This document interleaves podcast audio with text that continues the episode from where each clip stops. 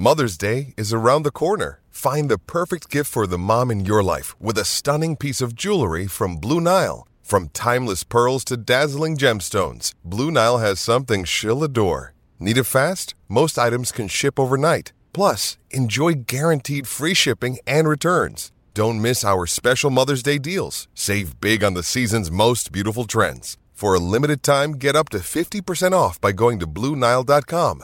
That's BlueNile.com. Another day is here, and you're ready for it. What to wear? Check. Breakfast, lunch, and dinner? Check. Planning for what's next and how to save for it? That's where Bank of America can help. For your financial to dos, Bank of America has experts ready to help get you closer to your goals. Get started at one of our local financial centers or 24-7 in our mobile banking app. Find a location near you at bankofamerica.com slash talk to us. What would you like the power to do? Mobile banking requires downloading the app and is only available for select devices. Message and data rates may apply. Bank of America and a member FDIC.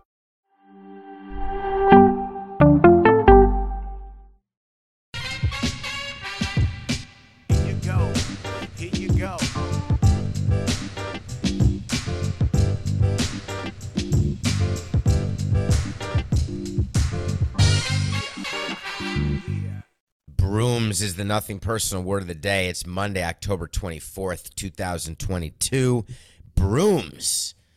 I never really liked that running a baseball team. Brooms are when you sweep a team in a three game series during the regular season.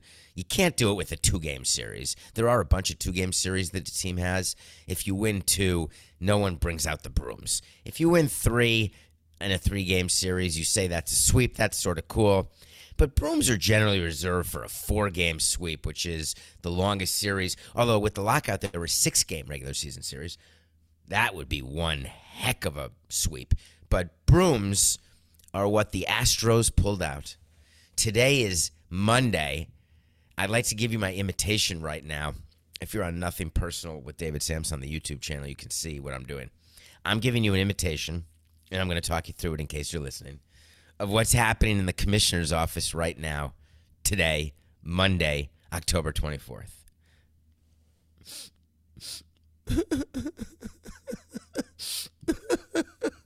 They're crying. Both league championship series finished. The Astros swept the Yankees, and the Phillies beat the Padres in five games.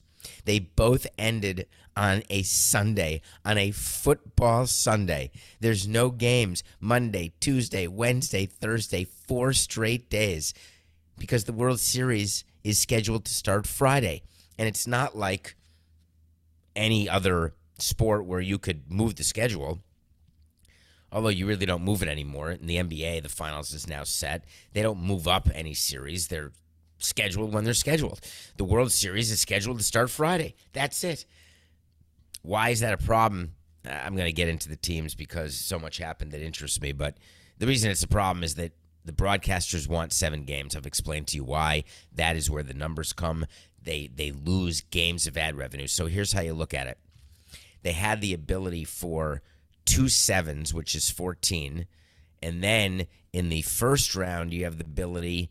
I, I'm doing this math. This is totally off the cuff because Coke and I did not even think this was in the show, but here we go. There were four wild card series and only one went three. That was the Met Padres. So there could have been 12 games and there were nine. Remember, because three of them were sweeps. Am I right about that? That there were three sweeps. The Guardians swept, and uh, the the Guardians swept the Rays.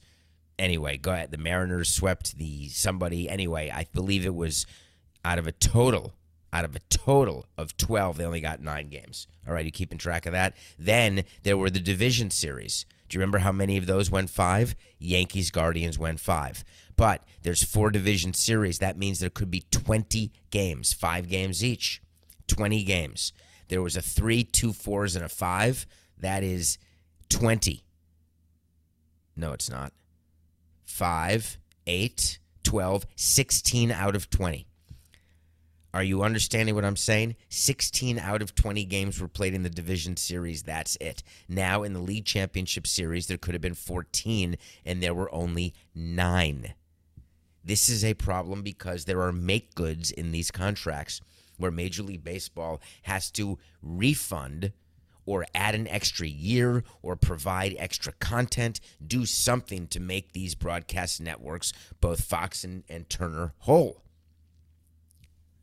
In addition, the pool, the playoff pool, ends up being much less because there are fewer gates, and that's the pool that the players split, and the umpires get a cut, and the league gets a cut, etc. Now we head to a World Series, and it's the Phillies and the Astros, Philadelphia and Houston. There is no team on the West Coast, no none of the New York teams. When Major League Baseball was almost positive they would have some New York representation. What with the Mets winning 100 games, with the Yankees winning 99 games, the assumption was they don't want a subway series because that's not inclusive of the West Coast or anybody in the central time zones. So they don't like New York versus New York. But New York versus LA, that would have been really good.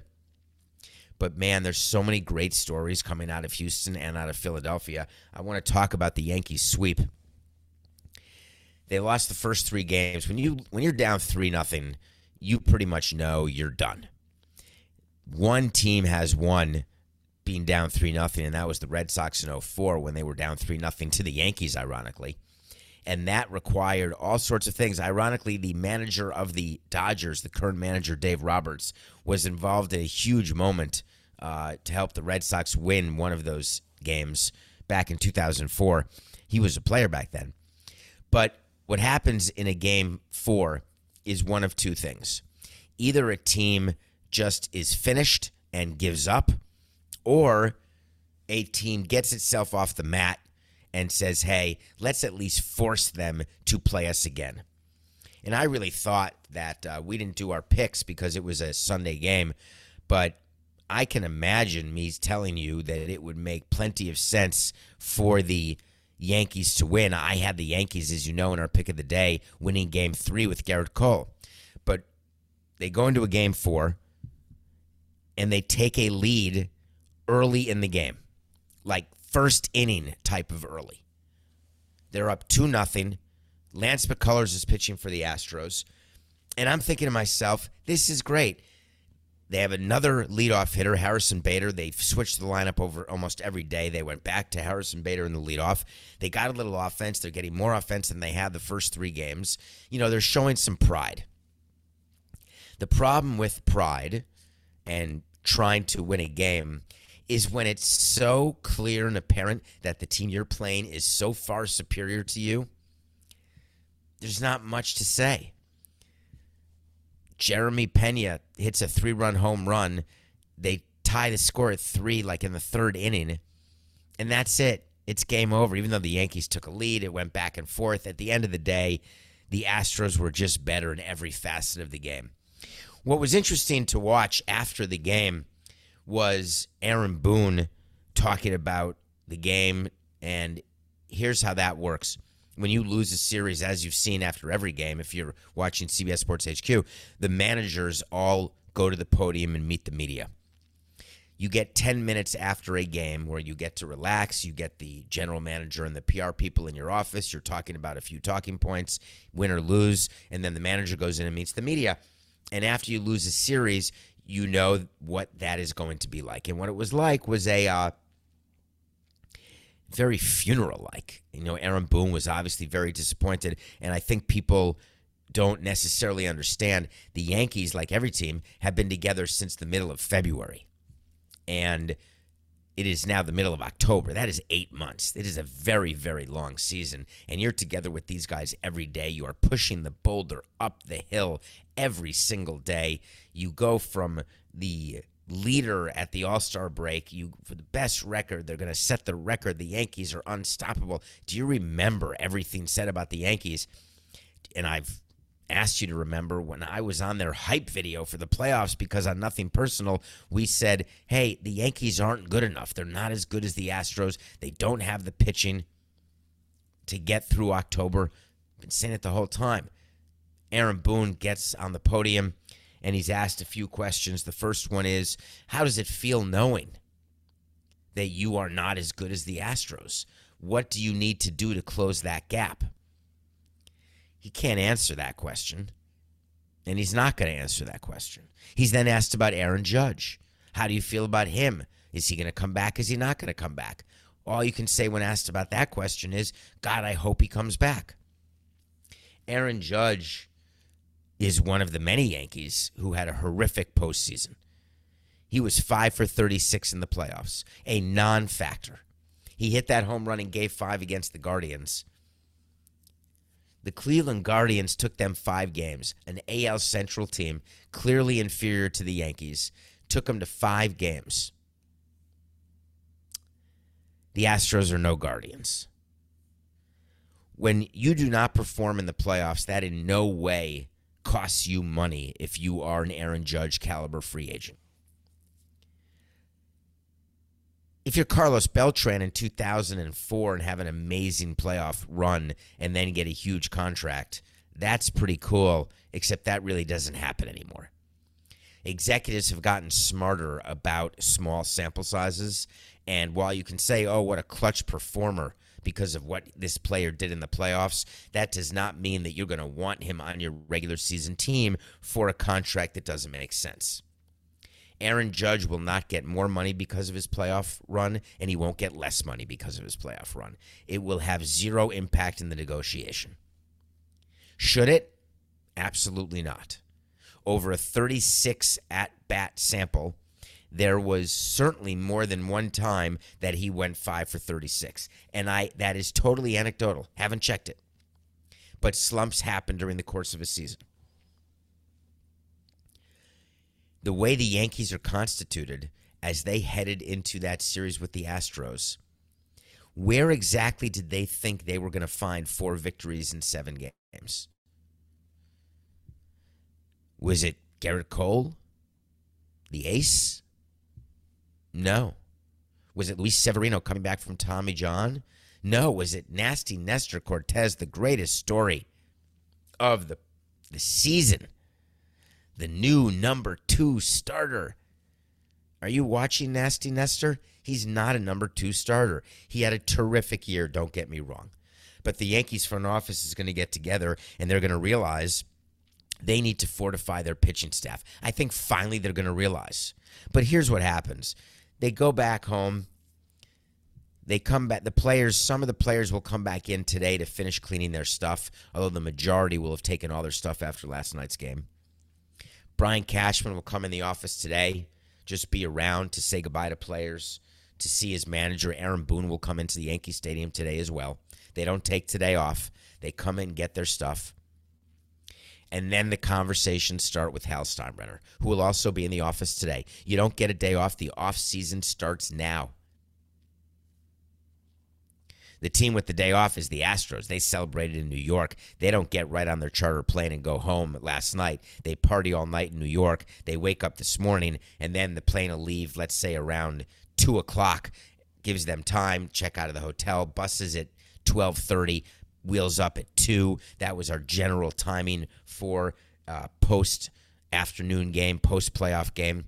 The flight to New York after we beat Chicago in 2003 and that's what what Houston's doing. That's what Philly's doing when they fly to Houston, and they're gonna World Series opens Friday in Houston. Philly's on that flight, taking a flight. Houston's taking a flight because they both have to get to Houston. It's one of the great flights ever because you're not you're not partying to the point that you've won the World Series because you have four games to win, but you're partying on that plane because you have plenty of days. We partied on the plane from Chicago to New York, and we were playing the World Series. I believe we flew to New York on a Sunday night because that's when Game Seven was, and the World Series opened on a Tuesday, and we had a workout Monday. I believe that is exactly what happened. We'd have to check that when Game One was of the 03 World Series, but that's a pretty fun flight. You've won the pennant. So Brian Cashman will come in the office, start meeting with Hal Steinbrenner because the Yankees offseason planning starts today, and they got a lot of questions. Where are you on the Yankees? Do you view their season as a failure? Well, I do.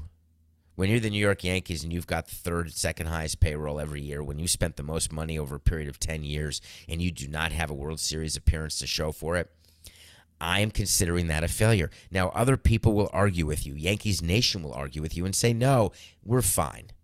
We are in the playoffs every year. We're competitive every year. We have a chance every year, and that's all you can ask for. And my version of that is I don't care. I don't I'd give up the chance to win every year for having won one year. I would give up the chance to win every year for having won one year. What kind of decision do you make about Aaron Judge? Well, it's very simple. You offered him $213 million in the offseason. He didn't take it. He then had a historic season. You're going to need a three in front of that number that you offer him. Are you willing to? And the answer is the Yankees will be. Aaron Judge is not going to the Giants. Aaron Judge is not going to the Mets. Aaron Judge is going to re sign with the Yankees because they have not won yet. It's one thing when you let Freddie Freeman go and you've won the World Series. The Yankees do not have the guts to get rid of Aaron Judge, having not won or even appeared in a World Series during his tenure in New York. The Yankees will have no choice but to overpay Aaron Judge because they have not won with Aaron Judge. Think about that statement. The Yankees will overpay for Aaron Judge because they have not won with Aaron Judge. It's psh, insanity. I can sit in front of my fan base and say, hey, we love Aaron. Outstanding. But we need different, more, and better players. What's wrong with admitting that? Do you try to trade Stanton? He's got a no trade clause. It's not going to work. Do you get rid of Cole? Nah. But dollars are fungible. If you spend dollars on one person, you can't spend them on another. I'm not suggesting the Yankees are going to lower their payroll. What I am suggesting is they need to reallocate the resources. Look at the Astros. The Astros continue to be good. They're still coming off the rebuild of having lost three seasons in a row, 100 games or more. They do better internationally. Look at Urquidy and Javier, uh, Valdez, Alvarez. They draft a Correa. And then they're smart enough to let Correa go. The Houston Astros did not sign their own free agent this past off season. Why? They had another international player ready to go. Oh, by the way, he won the MVP in the American League Championship Series, Jeremy Pena. Getting paid 700 grand instead of Correa's 30 million. Would you rather pay a player 700 grand or 30 million for the same performance? Oh, by the way, Pena's performance was better than Correa.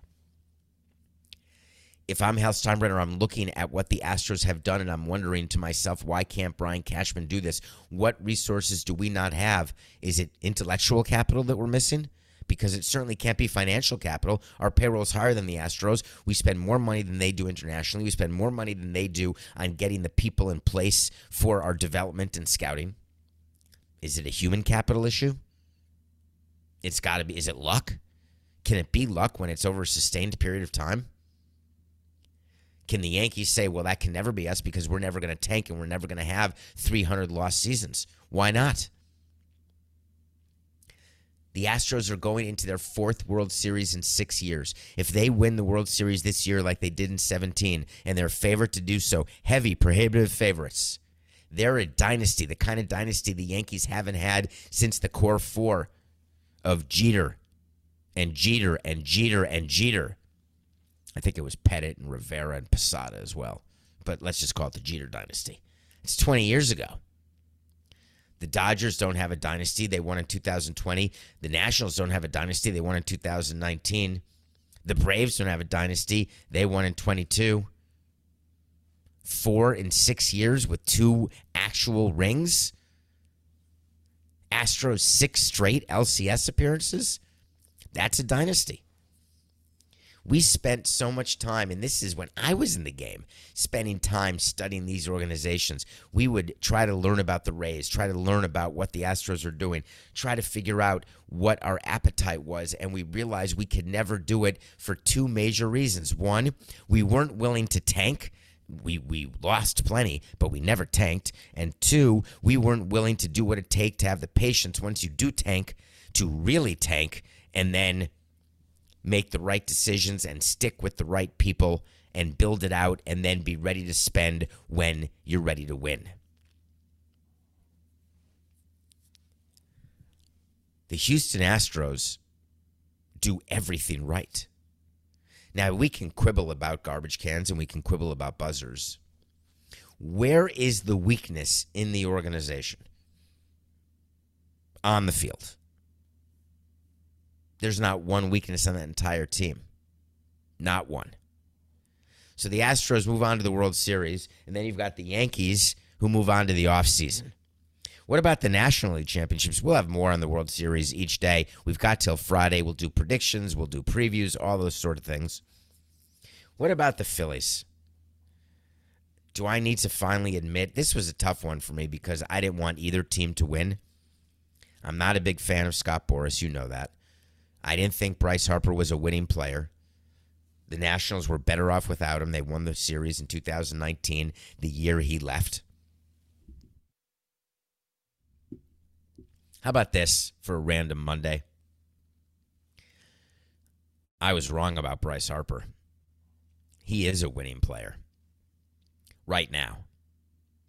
What he did, if you have not seen the video, do it. Not now, not for a few minutes, like 25 minutes, but after that, please watch the video of what Bryce Harper did in the eighth inning off Suarez, who was the San Diego pitcher. He hit a two run go ahead home run to win the pennant for the Phillies. It was not a walk off home run, but it was close enough. He performed in a way that only winners perform. That's the bottom line. So much happened in the Phillies series against the Padres, way more than in the Yankee series, to tell you the truth. Let's talk about what the Phillies did. No love lost for Joe Girardi. I'm happy he keeps getting jobs. He won a World Series in 09 with the Yankees. I think that's terrific.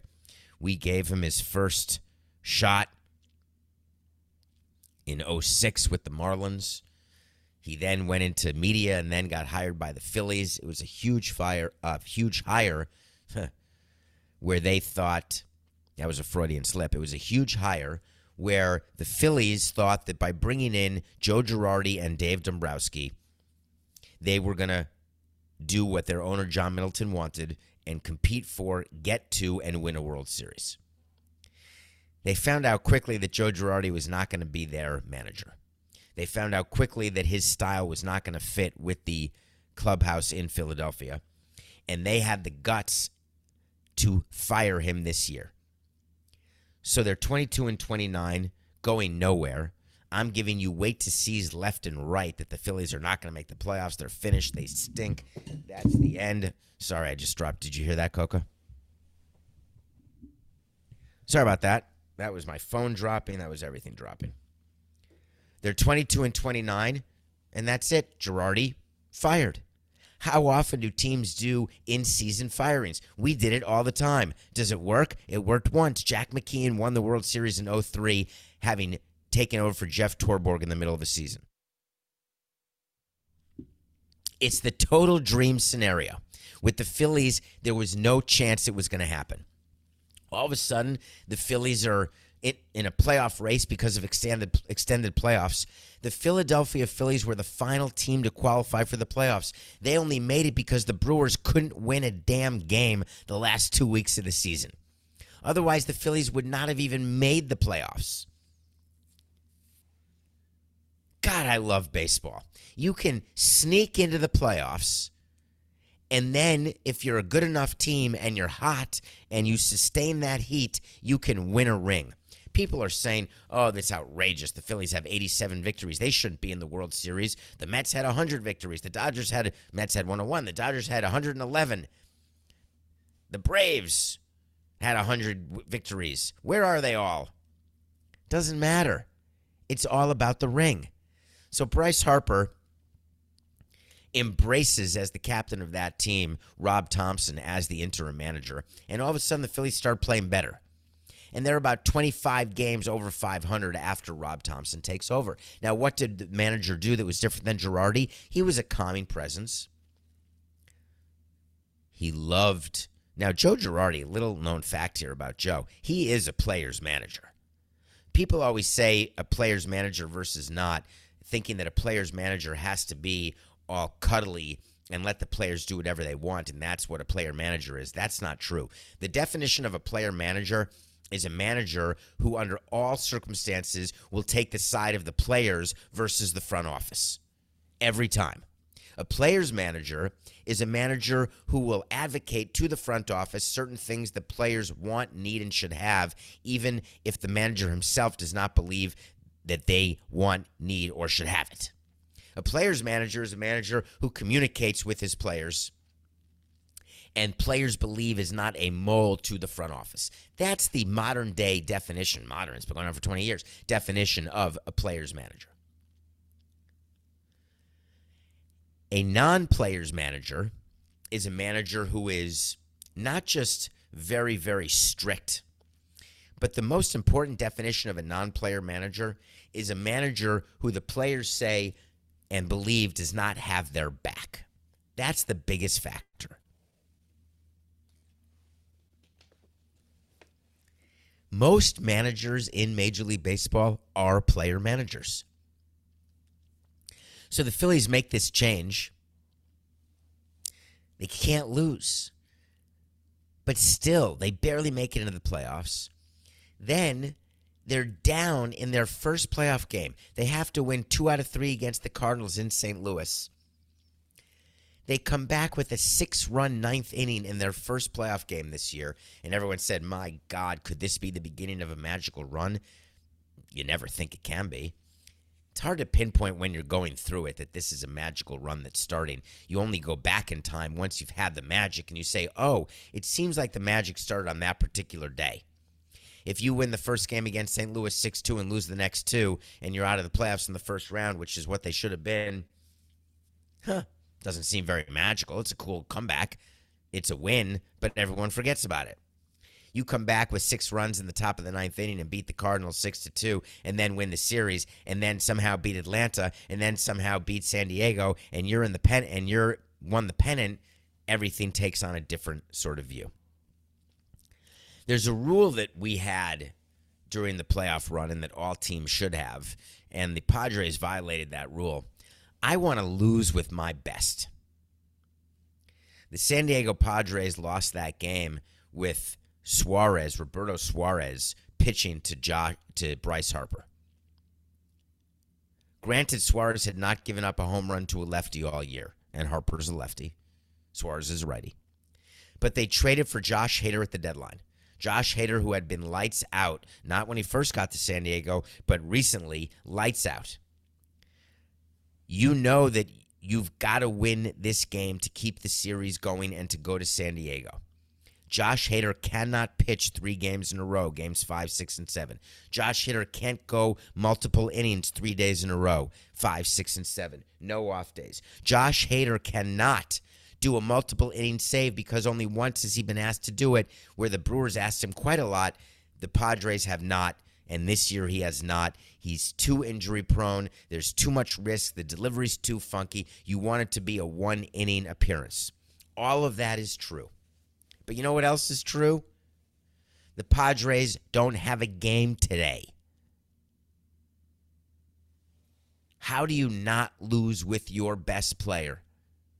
If Hader gives up the home run to Bryce Harper, tip the cap, go home if Hader ends up not giving up the home run and the Padres win and go back to San Diego, you figure it out. They had Blake Snell ready to go for game six, Joe Musgrove ready to go for game seven. You get someone else in your bullpen to go deep. You go back to your starter from yesterday who could make an appearance in a game seven. There are myriad things that you can do tomorrow and the next day. During the regular season, you don't manage like your pants are on fire. You don't manage like you have to win today. Managers who do that, Buck Showalter happens to be one of them, by the way, for all you Mets fans. Managers who do that, you end up not getting the most out of your team long term because you are crushing them. Dusty Baker used to be that way with the Cubs and with the Giants. Not as much anymore with the Astros he finally learned how to handle a pitching staff, something he didn't know how to do in the early years of his career of managing. By the way, congratulations, Dusty Baker. We should have mentioned him with the ALCS. He has a chance to win his first World Series as a manager. He's been doing it 25 years. That's cool. So, in the regular season, you cannot manage as though there is no tomorrow because there is a tomorrow.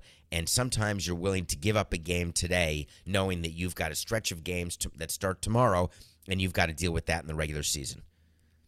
I adhere to that point of view. I agree with that point of view. When you're in a must win game, which means you're facing elimination, everybody's available, period. Simply outrageous. It's simply outrageous. Okay. Coke, I think we need to take a break. When we come back, we're gonna have much more. Don't worry. We're gonna have more on the Phillies. We're gonna have more on the Astros. Each day we'll talk about a different angle of the World Series that you're not gonna hear anywhere else.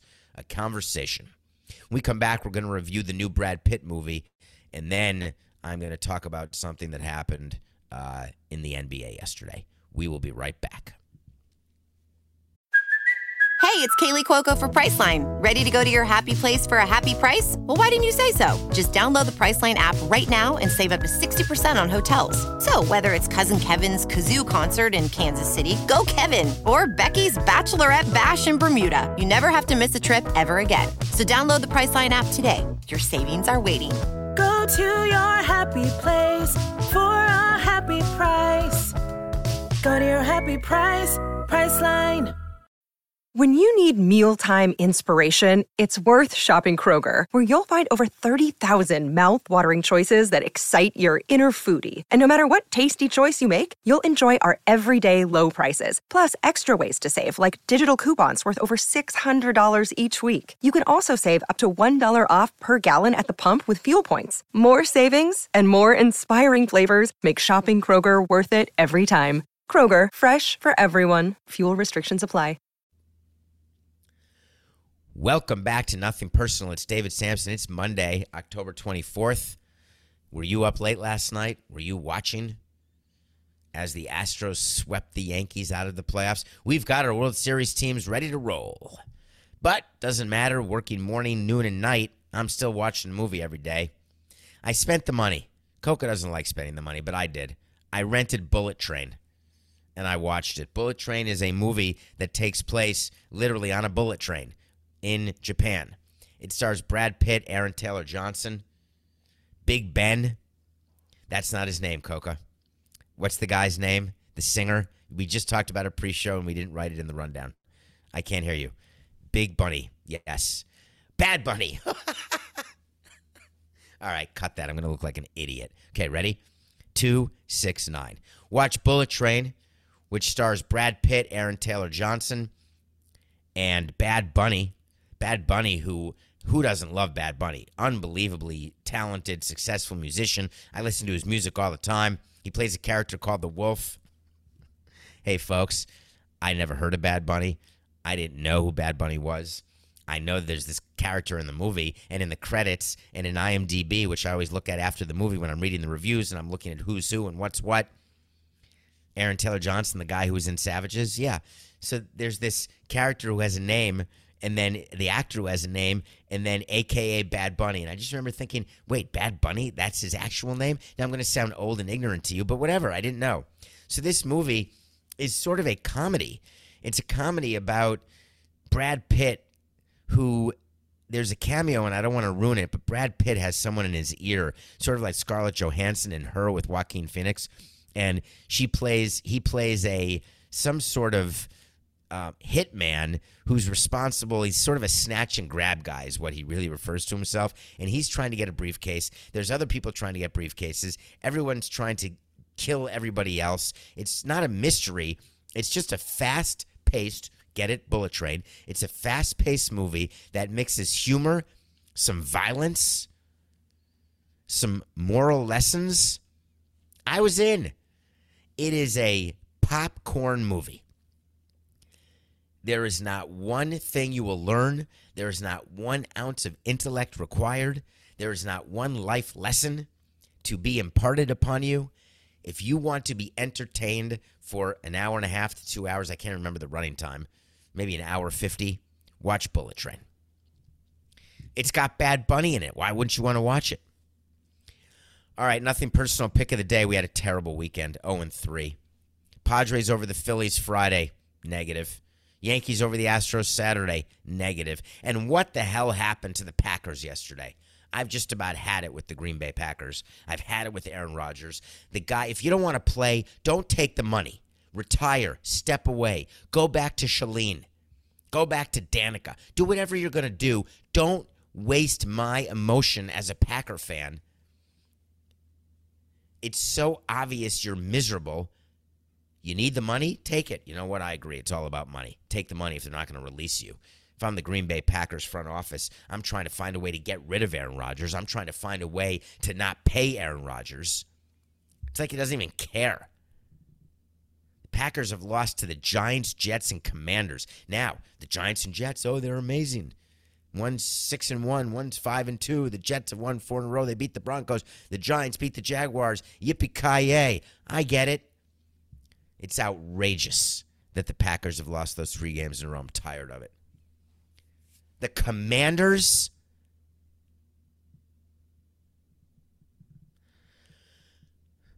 Tonight, we're going away from baseball because there's no baseball games. We're going away from football because I'm not watching the Monday night game, and neither are you. But there is a story in the NBA. There's a great story going on right now. The Utah Jazz are undefeated. Stockton and Malone and Eaton and Bryon Russell have performed in a way this year that was completely unexpected. The Utah Jazz traded away Rudy Gobert. They traded away Donovan Mitchell. They are tanking for Tua. That's what I'm calling it because I don't know how to say, and I don't know how many times we're going to have to say over the course of the show over the next few months, Wembanyama. But that is the big thing right now in the NBA is tanking for that seven foot three or seven foot four French high schooler professional. I think he's playing professionally in France. He he's seven four and he's got the ability to shoot the three. He handles the ball like Magic Johnson. He shoots threes like Steph Curry, and he blocks shots like Dikembe Mutombo. Tanking is a huge thing. Figured the Jazz were doing that. Meanwhile, the Jazz are undefeated. Does that mean they're not tanking? No. Jazz plus one versus the Rockets. The Rockets are really bad. So we're taking the Jazz getting a point, and they're going to go to 4 0. The Jazz are going to be undefeated and are undefeated, and the Lakers haven't won a game. Did you watch the Lakers? Anyway, I digress. The Sixers in 2013, so starting a season like this, people have talked about the Jazz. Are they good? Are they not good? It's early. The Sixers won 19 games in 2013 after starting the season 3 0. It's like in baseball, teams that start. Do you remember one year when a team started like 6 0, 7 0, and then lost 100 games? It can totally happen. All right, let's talk about something that happened in the NBA yesterday that blew my mind. Adam Silver has a schedule that he gets for the beginning of the season. He works with his PR people, he works with his top lieutenants, and like all commissioners, they figure out where they're going to be both during the playoffs, but we'll get to that later, in the start of the season. Where are you going to appear? Which games? Rob Manfred, as commissioner, came to Miami for the opening of the ballpark in 2012. And, uh, no, excuse me. Let me let me say that again, please. In 2012, in the new ballpark, we wanted Bud Selig. No, that's not right either. Okay, this is a Monday morning brain thing. Rob Manfred came to the new ballpark as commissioner on a particular year, or was it Bud Selig in 12? I don't remember, but the point is the same. That's funny. I'm having Monday morning because it doesn't feel like a Monday. It feels like a Thursday to me. That's how tired I am. However, when the commissioner comes to your building, one of the things you want the commissioner to do and what you ask the commissioner to do is to spend a few minutes with your employees. Your employees in sales and marketing and finance, lower level employees who would not otherwise have an opportunity to ever spend time with a commissioner. The commissioner takes some questions. The commissioner gets prepped by his PR people. The commissioner meets with the team president in advance to talk about different topics, different talking points. Adam Silver and his schedule this year, there was no question that the Phoenix Suns were going to be a stop on his opening of season tour. The Phoenix Suns are in a situation where their owner is selling Robert Sarver, hasn't sold yet. They're in a situation where the NBA did an investigation and found the workplace in Phoenix was toxic, misogynistic, racist, problematic in every possible way. So Adam Silver goes and meets all of the hundreds of employees. And I'm not talking about coaches and assistant coaches and players. I'm talking about people you don't see. Ticket salespeople, marketing interns, the controller, the CFO, the CTO, Chief Technical Officer, people in IT who go around fixing computers, everybody. So Adam Silver sits down in front of these hundreds of employees and took complete responsibility for the Robert Sarver situation. I found that to be interesting because there's going to be a bunch of lawsuits going on. And uh, for him to acknowledge that the NBA has to be better in protecting its employees fascinates me because he's opened himself up. If there's another situation where there's a Phoenix situation where employees are getting harassed, employees are getting retaliated against, employees do not feel they have anywhere to go with their complaints, with their concerns. The NBA is now telling you, hey, our bad. Adam Silver sat there and said to the Phoenix Suns employees that he let them down. I would have approached it differently if I'm Adam Silver. I would say that the process of having Robert Sarver as owner and approved as owner is something that we've got to improve. We need to do a better job vetting owners. We need to do a better job of making sure that people in charge understand what it is to run a business, that people in charge have systems in place to make sure that you are all protected. I want to get the NBA off of the blame train. Adam Silver, however, went the opposite way. Adam Silver basically admitted we don't have a good enough structure where employees feel comfortable to call our hotlines. We don't do well enough in human resources to make it so all organizations are run properly. We need to be better, and we're going to be. He then caveated it by telling the employees, hey, listen, it's hard to know what's going on in 32 teams. Or is it 30?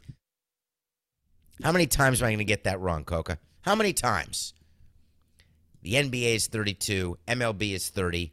I think the NBA is 32. 30 T O O, not T W O. So Adam Silver says, I'm taking responsibility for the situation. He got a bunch of questions, and I thought it was terrific what he did. But then he kept going.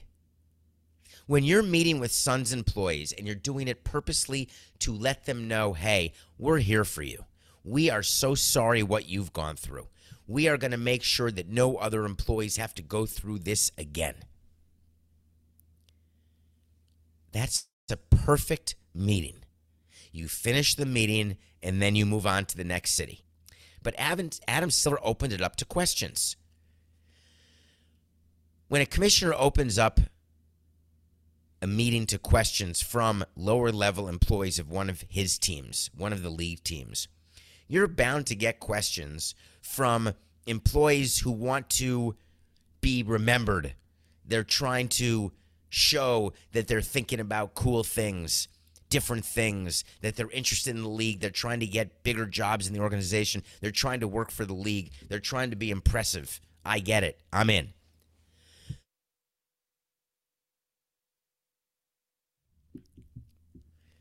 But why ask a question when you know you're not going to get an answer?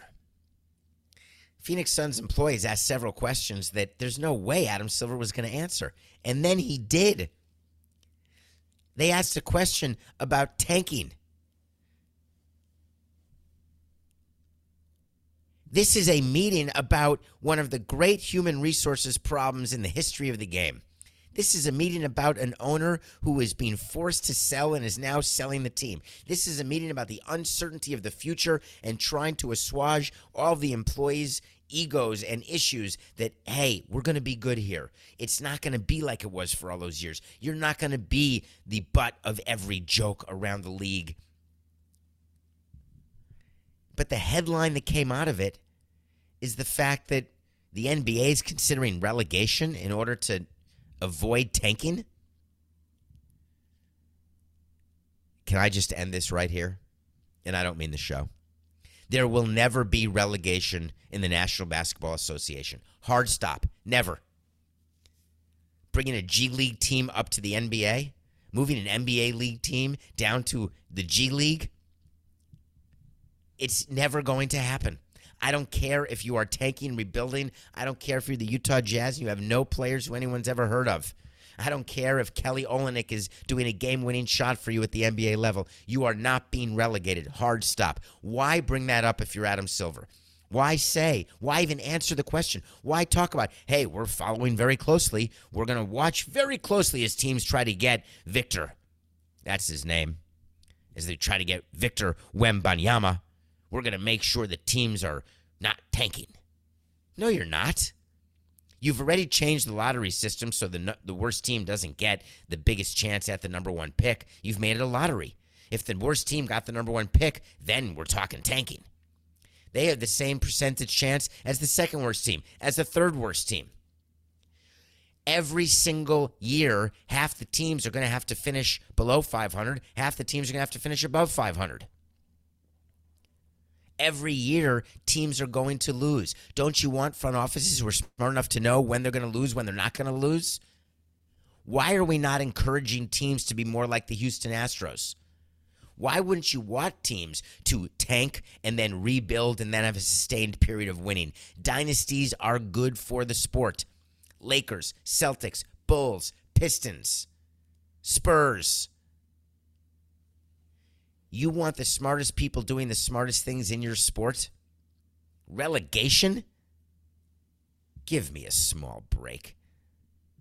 Adam Silver had an opportunity to have a great meeting with employees, an important meeting, a purposeful meeting. He got totally, totally sidetracked by these ridiculous comments, and that's what's getting the attention all the articles, that's what everybody's talking about, is what Adam Silver said to Suns employees about relegation, about tanking. You had one job to do, Adam, when you met with the Suns, and that was to be comforting to them, to let them know that everything was going to be okay. And instead, you made sure that the takeaway was that it's just business. This is nothing personal.